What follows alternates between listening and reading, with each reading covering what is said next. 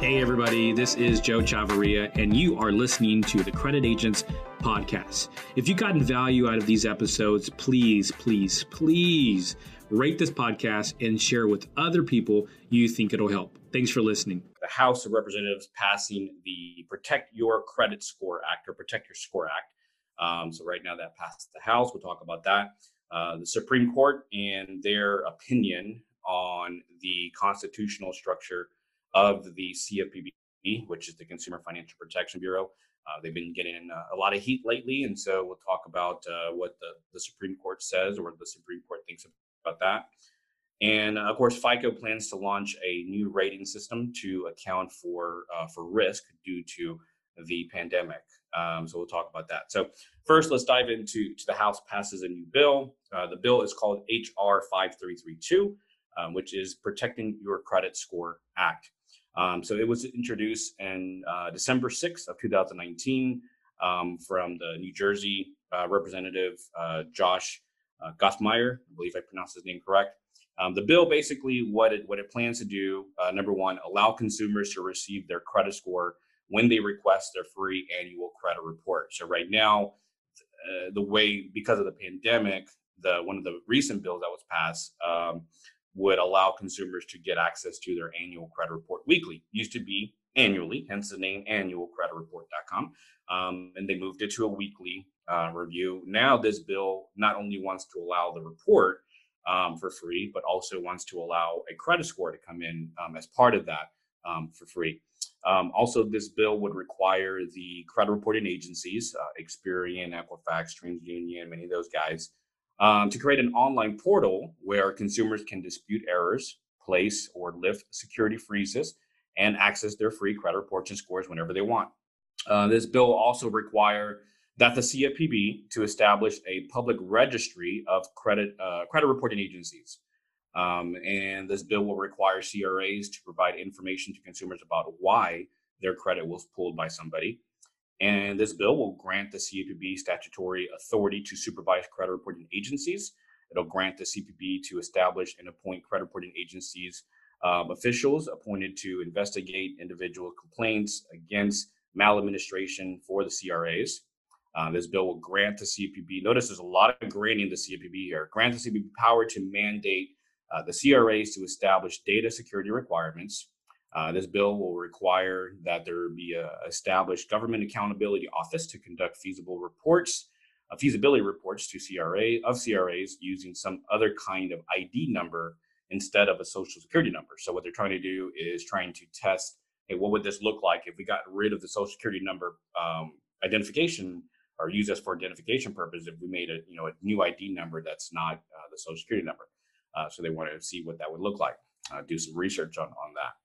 Um, and this bill will also grant the court power to award injunctive, re- injunctive relief to compel CRAs to uh, complete the complete with uh, with credit reporting um, protections.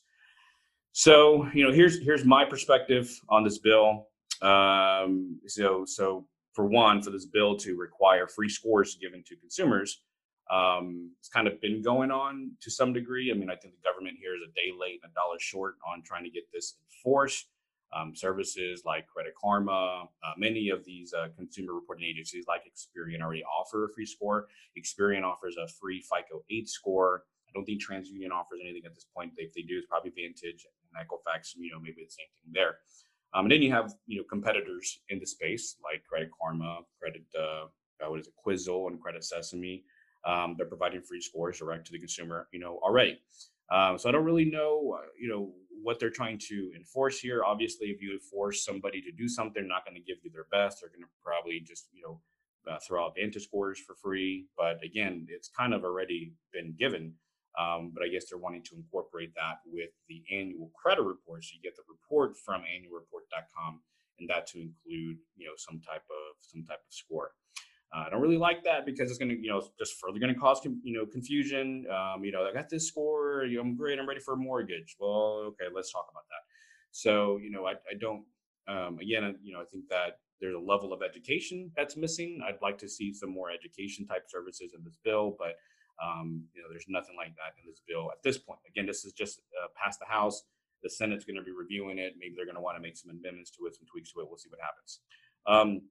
So the free score part of it, or the online portal part of it, um, I, most CRAs also already have this as well. You can set up an account with Experian. You can set up an account with Equifax.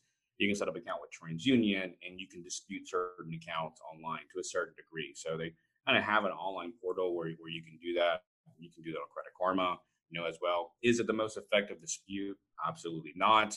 Um, but it's there for the consumers, and so you know now they're requiring this online portal, which I, I don't really know what that will look like, considering that the CRAs kind of already have something like that. Um, public registry of CRAs. So this is an interesting one. I don't understand why they would want a public registry um, of consumer reporting agencies. I think what would be more helpful would be a registry of debt collectors, um, because as we witness in our business, we have clients that quite a bit. Like, hey, I get this call from this number. They say they're going to come and sue me, or they're going to take me to jail. Is this legit? You know, first thing our, our radar goes off is like, yeah, it's probably a scam but something to where a consumer can search online, plug in a phone number or plug in a name or something, and it'll tell you is that a legit debt collector or not. Um, that'd be that. I think that'd be a good uh, a good a good policy to have in this bill. But uh, I don't really see the uh, the the, the reasoning behind a registry for for CRAs. But uh, you know maybe that that would be clarified um, as we as we go forward. But I would have loved to see some kind of registry for for uh, for debt collectors, or you know, something needs to be done about these scam artists that are just calling people pretending to be the IRS, pretending to be a debt collector. Um, my, one of my um, uh, my sister-in-law, who gets you know, has been asking me to to investigate this this uh, this company that's calling about a T-Mobile debt, and she gives me the number. and She said, "Yeah, they're said they're Synchrony Bank." And they're calling about a T-Mobile debt. I'm like, Synchrony Bank calling about a T-Mobile debt. Like Synchrony Bank's a creditor. Like they're not even the debt collector space um, and you put the number in, and of course it just goes to Synchrony Bank. But you know the way that she's describing how the call goes, and the you know the, the attitude of the individual calling her, and the threats that they're making, clearly it's a scam. It'd be great to see some sort of education on what's a legit debt collector and what's not. Um, but of course, this bill does not have anything like that. Um, purpose behind pulling the credit report, uh, you kind of already they already uh, have that uh, coding, which just tells you um, the specific reason or the industry code associated with that credit pool. So I don't really know how much more detail they can get with that. I'd be interested to see how that plays out. Um, the CFPB getting all this authority to supervise, of course, I'm against that. I hate that. Um, I, I, hate how the CFPB already has a lot of power. They're going crazy, and so they give them more power. I obviously just don't like that part in general, even though it's going geared towards the credit reporting agencies anytime there's any kind of uh, you know entity like that applying force, uh, you know, it's someone's going to get hurt, and it's typically going to be the consumer that's going to pay for it in the end. So I don't I don't really like that that policy and the ID ID uh, the, the ID number instead of the social. Um, yeah, we'll see what happens with that. That's that that that's pretty interesting. Um, you know, I'm curious to see how kind of how that research will will turn out. So um, so right now, again, the House, the bill has passed the House. It really wasn't unanimous. It was pretty, it was a pretty close uh, vote. I think it was like 273 votes uh, against like 193. So it really wasn't a, a, landslide on this thing. So there definitely was some pushback on the House. Um, you know, we'll see how this goes in the Senate. Um, I don't know. This could be interesting. I think that this has some issues with it um, that you know make it unfeasible to a certain degree. So this this may or may not pass the Senate, um, or there may be quite a bit of amendment. So uh, this is on the horizon. We'll see if this goes anywhere. Um, you know, right now that's where it's. It's in the Senate for for review. Uh, so moving on. So uh, the Supreme Court uh, and their decision to uh, just basically the constitutional or the structure of the CFPB, whether it's constitutional or not. So a little backstory on this. Um, you know, there's a law that was created um, for the CFPB that basically and you know kind of created the CFPB back in 2008 with the Dodd Frank Act and uh, you know the whole mortgage meltdown. That's kind of where the CFPB originated from. Um, and uh, there's always been basically a single director uh, structure under the CFPB. And recently, in 2008, uh, President Trump put Kathy uh, Kraninger in there. She's going to serve a five-year term. That happened in 2018, rather. And so it's always been just one single director uh, one single director for for the CFPB.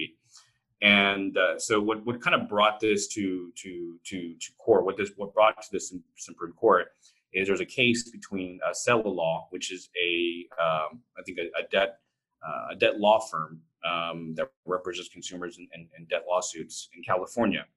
And um, the, the, the CFPB basically issued a CID, um, which is uh, you know civil investigation demand notice. You know they want to see a bunch of documents from from Seila Law because they believe they're not operating ethically.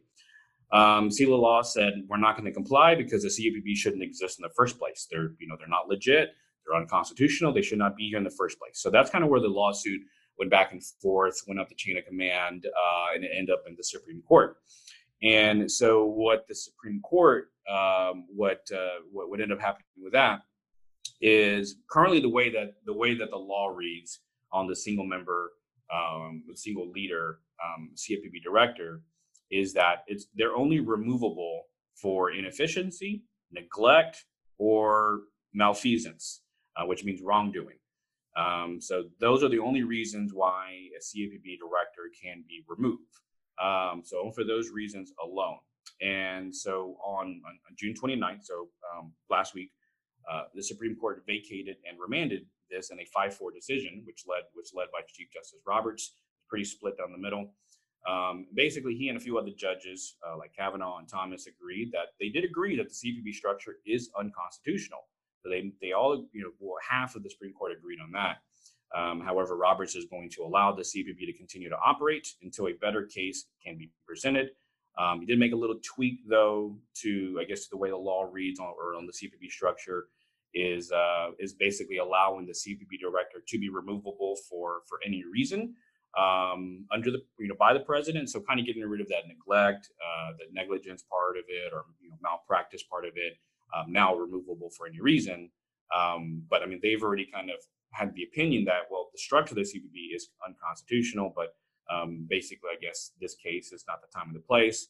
Um, this does need to be reviewed, and it's basically going to put Congress kind of kind of back to the drawing board to kind of figure out what to do about the CFPB. So I really don't know what to make about this. Um, I don't like the fact that they witnessed, you know, um, an unconstitutional entity, you know, right in front of them, and all they do is just tweak it to where, okay, well, the president can remove him for any reason, um, you know, instead of kind of doing what's right and say, okay, let's look at this a little bit further, and which they are going to do it, but right then and there, it's right in front of them.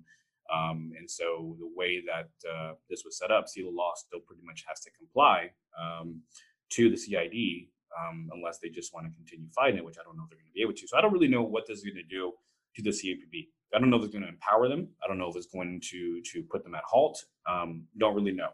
Um, and I don't know how this is going to, you know, uh, work out with the Nebraskan representative. I forget her name, but there's a, a, a senator from Nebraska who has a, a, bill in motion that she wants the CFPB to be the single member to be struck down and converted to a five uh, like five member board and have the board members be people from like the industry or people who really understand the industry uh, better than just you know government entities or lawyers who really don't know anything about what's really going on out there. Um, so I think that's a good proposal. So we'll see how that plays out. Um, I'll put the link to this case um, in there, but uh, you know that's kind of what's going on with the CFPB, um, and I don't really know if this is going to empower them or slow them down. I think that they'll probably just continue uh, the way they have been until something changes. Um, so, so that's that. And last but not least, we'll talk about um, FICO plans to launch a new rating system to account for for risk due to a pandemic. Um, so FICO is calling this new uh, this new system, this new scoring model. They're calling it the resilience risk, or uh, resilience index, rather. And what it'll do is it'll rate how well a consumer is likely to bounce back from an economic downturn. Um, so, you know, rest assured right now with everything that's going on, there's a lot of data being gathered right now because of the COVID 19 pandemic. So, everything that's going on from a credit perspective, there's a, there's a lot of data right now that's being gathered to help come up come up with this index. Um, and so, FICO says that the resilient index will help lenders avoid restricting credit when borrowers are actually good credit risk. But I like how they play this in the article. They're like, you know, well, FICO thinks is a good thing because, you know, there's going to be people that we're missing. And what about the people that, that are good risk? And, you know, this is why we're doing it. Just tell the truth. I would appreciate you on to say, well, we don't really know how, you know, we think these scores are, are, are, are you know, are, are, not, you know, not accurate according to the pandemic. We don't really know what's going on. We have all these deferments. Uh, we have all of these, uh, you know, payments that are being deferred. It's hard to really engage if there's uh, these consumers are good risk or not. and so they play it to, oh no, this is good for the people that are not scoreable. This is good for the people that would be good credit risk. Um, I'd, I'd, appreciate that. Just be you know upfront with that. But uh, you know, basically, um, you know what it what it looks like is what will happen is lenders are going to use your, your your normal score. So let's say it's a mortgage lender, they'll have your mortgage score, and they'll eventually at some point, some time once this comes out, they'll have access to what's called the resilience index. So it'll be your score plus the resilience index. So this index range is going to be 1 to 99. So that's going to be the range. So you have your FICO score, which is 300 to 850, right? So you still have that. And you're going to have the resilience index, which is 1 to 99. And so what that means is 1 to 44, which means that uh, basically lower that resilience index is, the stronger you are to recover from, from an economic downturn. Downturn. So 1 to 44 means you're very strongly equipped to handle an economic downturn. Downturn. Uh, 45 to 59 is kind of like a coin flip. It's kind of like an average. You know, you know, maybe so, maybe not. Like it's like a C minus kind of range. Um, 60 to 69 is considered sensitive risk, um, kind of like a D, I guess. And then 70 to 99 is considered very uh, sensitive risk, kind of like an F, an F grade, right?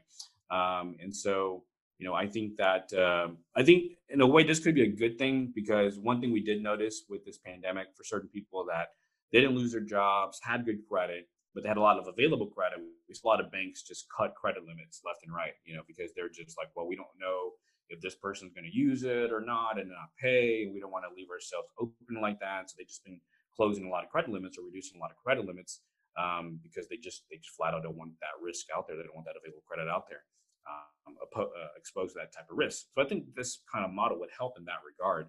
Uh, you know, maybe we'll see, but if it's used for that reason, I think that's a that's a good um, that's a good you know reason to use these you know the resilience index is to say instead of a, you know blindly closing out these accounts or blindly reducing credit limit, if you have a consumer here who has a very strong resilience index, then why would you close out their credit limit? Why would you why would you reduce their limit? You know, they're they're they're a strong individual, usually bounce back or they they navigate through the waters very, very well. Um, so really interesting to see how that plays uh, plays out. Um, as of today, it's not available, but that's the plan to build that out. Um, so it'll you know be available probably next two or three years um, or sooner. We'll see, but uh, you know I guess we'll kind of see how that plays out when it comes out. Hey guys, just want to say thank you so much for listening to the Credit Agents podcast.